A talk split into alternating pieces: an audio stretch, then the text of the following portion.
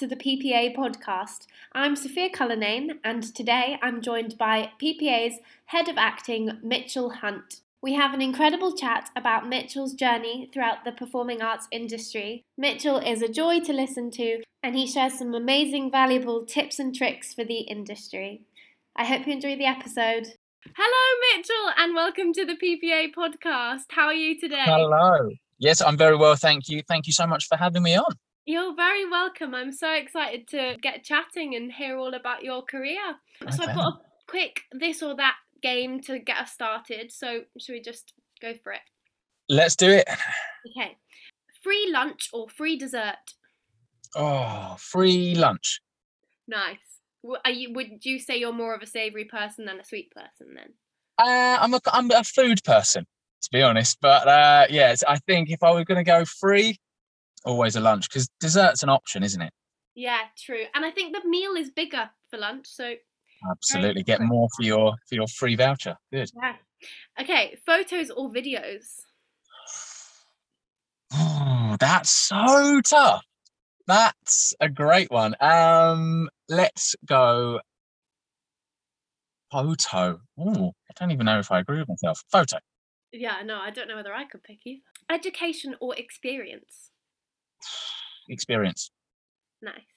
Night. I say as an educator. You're allowed your opinion. I mean, I think it's a hard one because both are great. yeah, they both have their place, but experience, experience trumps it. I think.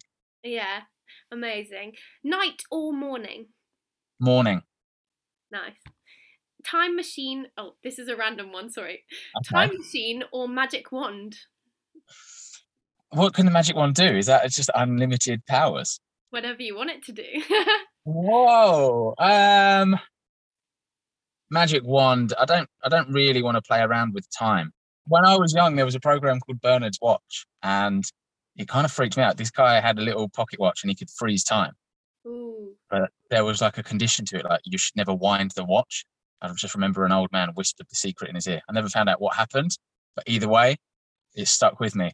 It was a warning that was well served. yeah. So that has definitely influenced your decision. uh, yeah, too much so. Yeah. it's also like that in Harry Potter. I actually um, don't know anything about Harry Potter. I know that's wow. contentious. I know. Is it something to be explored in the future or just no? Fair enough. Not, Got other interests. Nice. Are you a Marvel person then? I do. I actually do enjoy the Marvel films. Yeah. Okay. Yeah. Okay. Last one is so it's taking us back to acting now. Film okay. or TV? Film all the way. Nice. Have you done a mixture of both film and TV yourself? Yeah, majoritively TV. Um, but yeah, plenty of film in there as well. Film's kind of how I got started. So. Oh, okay. Well, let's go for it then. How can you take us back to how you started in the industry and how that's kind of led up to now? To this moment right now on the PPA podcast. um, the yeah the yeah I can I can actually. Um, I think I always knew that I wanted to be an actor. My mum loves to tell the story that when I was three, I like turned back from the telly and I was like, I'm going to be on the telly one day. It feels too convenient a story, but either way, apparently from like nearly pre-verbal stage that was the dream wow. so um started kind of chasing that when i was at infant school um i don't even know how it happened but just a friend of mine said i've got a video camera do you want to make a film we were like seven and uh, and we did. We used to do. Um, we used to spoof James Bond films, and so like he had a tree house, and that would be like I think our first one was called Doctor Die or something ridiculous like that. That's and so clever! I love that. Like we used the super soaker for the gun, and we like for credits we just filmed a piece of paper with our names written on it and stuff. Like it was so like cute, I imagine in in hindsight. But anyway, then we kind of just kept doing it, and the older we got, the more we got into like what kind of special effects can we do? What what can we do with this? How does this? And he kept reinvesting in like the film equipment and stuff. And I started taking acting classes, uh, and then eventually got to a point where we were like 14 and we won a competition for BBC. So they showed us on the BBC, and then they and I mean this was like we were getting a little bit carried away. We bought a car and blew it up in the middle of a field and stuff like. Oh wow, ambition! Kids shouldn't be doing it, but yeah, the ambition was there. Um, anyway, then we carried on, kind of self-producing these films. They got bigger and bolder, and and then we we had a film to take us through some film festivals, and we ended up at the Young Persons BAFTAs. Wow! And then uh, and then we went to drama school. So um, we kind of both went our separate ways. He still wanting to be a director, but wanted to know what the actor's experience was, which I think is invaluable for a director. So it was a um, acting course that you. Yeah. So yeah. so he went off to do a straight acting. I went to Arts Ed and did the acting oh, course there. Um, so yeah, so screen had kind of always been my thing. Um, although I started going to a, a stage group thing. Bless my mum, she would like she no one in my family is from the arts, so no one understood it. Uh-huh. She kind of thought, well, he clearly wants to do this. So she made she's made a lot of sacrifices. Um, but she used to like sit in the car park while I ran in and did my classes for a couple of hours and then come back out and stuff, and just always made it work. But I remember that stage group. I feel like I'm rambling now. Uh, the oh, stage group we did the uh, we did a it was like a music hall revival, um, and we did it at the Players Theatre, Charing Cross. And I can remember it was a really short run, and I was I was young. I was like ten. Um, but I can remember the. I thought back to this the other day. Hmm. A really cringe moment, but I can remember sitting in the wing after the show had finished, final show had finished, and everyone was celebrating. I just cried because I was like, "That's over. That this moment oh. that is the most fulfilling experience is gone." So I don't know. I've I've always had a compulsion to be like storytelling yeah, and connecting with an audience. Really in it. Yeah, and I, I kind of grew up like it was a it was a classic southeast London upbringing. Like I grew up around in pubs, and so you like stories were the thing. Like the yeah. men would stand around in a big circle sharing stories, and the women would stand around in a big circle sharing stories, and always trying to like outdo each other and make each other laugh. And just I don't know, I always got that sense that story is story is everything. Yeah. So um and it's good anyway, yeah, then engaged listening to those stories as well because well was it? Because i was too young to be hearing some of them. Well true. But i mean it, it made you a more rounded person. Yeah. Maybe. Got personality maybe. traits it gave me it gave me an insight into another world yeah. Um and yeah and then so i went to drama school. That wasn't the easiest um ride for me. I so I st- basically I had a, a place um, at East 15, hmm. and I'd accepted the place and I was I was ready to go. But then I'd and I'd worked hard to afford my auditions and stuff. Um, was, I think it was much more expensive then, and I'd I paid for arts ed, and I had a new monologue I wanted to work on. I had no intention of going there, but I thought, well, this is an excuse to try this new monologue. So I like really stupid, really arrogant. I was like, I'll learn the monologue on the train up there and then just like use it in the audition, see see if it works. And anyway, it did work, but I fell in love with the place while I was there for the audition day. Uh-huh. And they phoned and they said, look, we, we don't technically have any places, but we're going to open one up for you if you're interested. And I was like, uh, yeah, I'm really interested. They were like, okay, now looking at your paperwork, we see that you need funding, but there's none available because all our spaces are gone. And I just stupidly was like, that's fine. I can afford it. And they were like, can you though? Because we're looking at your forms. I was like, yeah, no, that'll be, that'll be fine. just get me in. So I did. I just went and I was commuting. I was doing like a two hour commute in the morning, wow. two hour commute at night, still like just trying to make it work, bunking trains and all that kind of stuff. Like just no money, stealing the books that I needed and stuff. It was, you know, I was like, I was really at my capacity but also I wasn't, you know, I wasn't necessarily the best behaved young lad. Um, anyway, it was the second week, the second term, and Jane Harrison, who was um, head of acting at that point, pulls me in the room and she says, "Look, we need to talk." She says, "Your behaviour is not okay. You're arguing with all because I'd, I'd have massive arguments with the tutors because I just didn't agree with what they were telling us or I didn't believe that they cared as much as they should care. I was I was a little rebel really.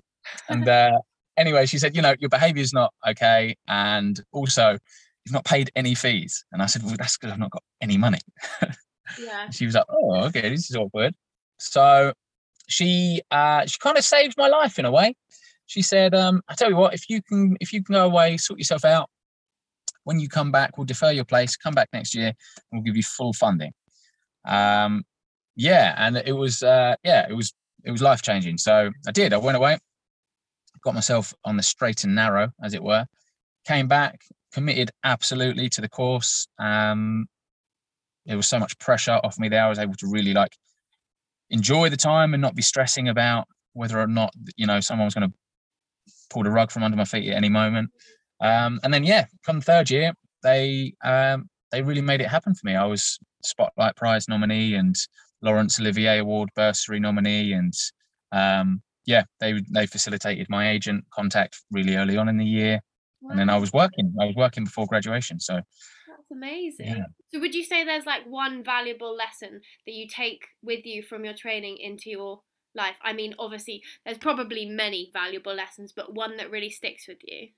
Yeah, I think there are kind of it's kind of a two pronged thing because if I hadn't been the kind of cocky, naive young lad that just said yes on a wing and a prayer mm. and thought as long as I get my foot in the door, it'll all work out. If I hadn't have had that, then I, I wouldn't be where I am now. Yeah. But at the same time, if I hadn't of really taken that opportunity and got my head down and committed and worked hard, then I wouldn't have I wouldn't have been able to see it through regardless, and I wouldn't have had the opportunities that that then presented themselves to me after the training. So yeah, it's kind of a two pronged thing, you know, like have that confidence, be bold, trust your instinct, go for it.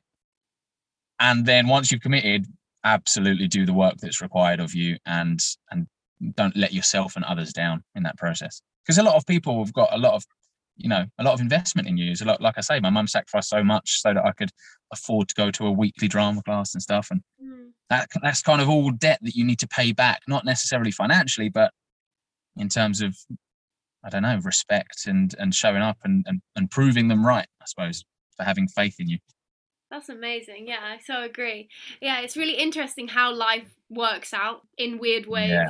That yeah. if one thing doesn't happen, then it might not lead to the next, but it might not always be the positive thing that happens first. Say for for you, it was like the negative. Well, not exactly the negative, but the learning curve, which came to get yeah. you that final result.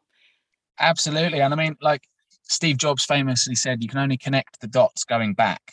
Mm, and it's that idea you never know how it's going to pan out, but actually, all of those moments, I'll play it all the way back the Spotlight Prize is where I met casting director Daniel Edwards, who was just starting out, and he was bringing me in for kind of little bits, kind of like low budget indie type stuff. I just kept showing up for him, kept doing good auditions for him.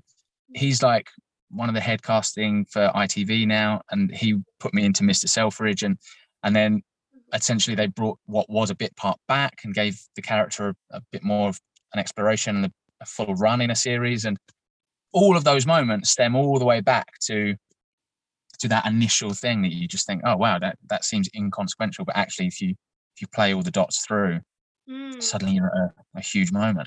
So yeah. yeah. It's, it's a bit like the right place, right time, but you have to put yourself in the right place, right time to get those opportunities. So yeah, yeah, you're right. Absolutely. Yeah. And they say, don't they, that luck equals opportunity and preparedness. So a mm. lot of people look at it from from the outside, saying, "Well, they've been lucky."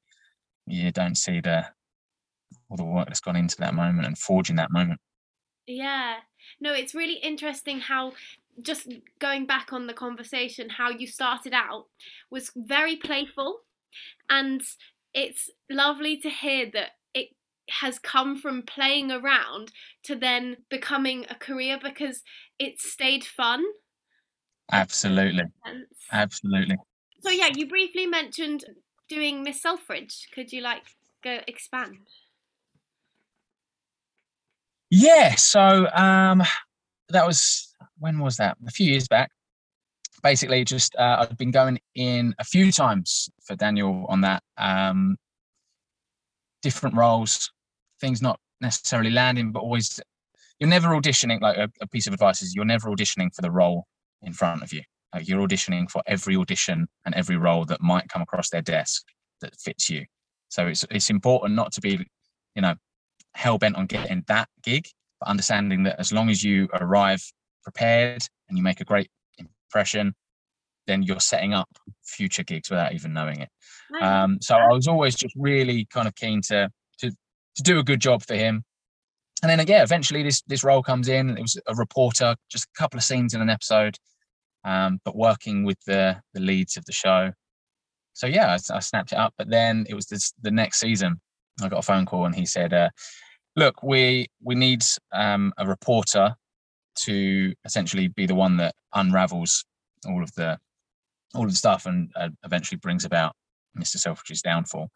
Um, and we figure we might as well bring you back because you were the reporter. So we'll bring you back. We'll say that he's had a promotion in the meantime and and that he's now this investigative journalist or whatever it was. And uh, yeah, so Joe Joe Tooby got his got his revival and uh, and I managed to, to have a nice through line. And then I was doing Hollyoaks at the same time as that. So it was really weird jumping from period drama to very contemporary soap. I bet. How did you how did you do that? I don't know. In my head, I played this weird fantasy that the reporter in Mr. Selfridge was the grandfather of the guy I was playing. oh my gosh, I love that. no, oh, it's just, so clever. just a, a, silly idea. But um, yeah, you, to be honest, my approach with acting is very much just being in the moment. There are some technical aspects that you need to apply, and then you're given circumstances, You say it's accent or, or something like that. Mm. Um, and the way that you might handle yourself and the clothes that you wear. I mean, when you're in period drama, one thing you do is sweat because it's just layers and layers and layers. Oh god under such intense lighting. Um, but yeah so um, i didn't i didn't necessarily find that my approach to the work changed um, but the feeling's very different. The feeling when you're standing in front of you know, like 40 foot green screens in on a on the it will film in in uh, chatham docks and they've completely changed it to look like what Oxford Street would have looked like at the time. And wow. like just the, the scale of it is incredible. And then you're you're in a kind of fake news agents on Hollyoaks, and all the chocolate bars are about four years out of date, and everyone's just trying to get through quick because you've got five episodes to do in the week, and they're very very different productions. But I'm yeah. very lucky to be able to see both both worlds. Yeah, that's such an amazing experience. So when you were doing Hollyoaks and it was so like fast paced, how did mm. you cope with that? Did you find that was quite stressful or? Um, not really. Like I've, I'm quite lucky. I can learn lines relatively quickly. Mm. Um, and you have to be able to. Like it's a skill that you have to, if especially if you want to work in soap, because there's so much opportunity to work in soap or long form series drama. You know, you have to it's a muscle that you have to absolutely exercise um, in terms of how quickly you can turn pieces of script around. And it will serve you well for, you know what it's like for auditions and self tapes and all that kind of stuff. You don't have a massive timeline. But if you've done all of your prep, you've done all of your character, you know essentially what's going on in the scene. Mm. A lot of times in soap, they'll they'll stay relatively flexible with you. And I mean, I've had some awful experiences of an actor arriving to a scene and saying, "I've decided I'm not going to say any of this you just think, mm, no, I sat up all night learning this, so you are going to say it. oh. Yeah, yeah. Yeah. But yeah, so people have different approaches. I think you're working with a lot, a lot more uh, diverse personalities when you're in soap. Um, so yeah, sometimes that's that's the sticking point around how how others are approaching the work. But ultimately, you just you just have to do the work. It is it's not the glamour that people think it is because it's just long nights going through script after script after script. And when learning your lines, do you kind of make it a playful approach or is your approach kind of drilling it in? Uh, yeah, it's pretty it's pretty regimented. It's it's just repetition for me. I think there's a there's a great trick. Um, anyone can follow me walking around PPA or uh, but basically, you write out the script, but your lines, you only write the first letter of each word. And it serves as like a bridge between the full text and full remembering. Yeah. And it's just a little halfway point between the two the two stages, which is really really helpful. Oh, um, thank you. But, but, yeah, it's just a it's just a case of, you know, I, I, shot recently for BBC and I was just in the hotel the night before getting the script learned because I hadn't had that time. Mm but you just have to just make sure the TV is turned off and make sure you're You're just going through it and going through it and going through it. Yeah, it's a great discipline. It's it's discipline. Having that discipline to be like, no, no distractions. I'm gonna do this. Yeah, and discipline is such a such a massive part of this industry because you spend more time out of work than you do in work. Mm. And in hoping to get back into work, you need to be disciplined whilst you're out of work and make sure that you're ready for it when the moment does come. Yeah. And how have you coped with in those times when you don't have work? Did you have like a side hobby that you enjoy doing or Yeah, I'm I'm always relatively busy hmm. um in terms of being creative or uh just working, you know, like if I'm not on set, I've I've had probably yeah, I've had a job in probably every sector there is professionally. I'm, I'm a barista, I'm a PT, like oh, like I've worked in mortgage administration, just like ridiculous side jobs, day jobs.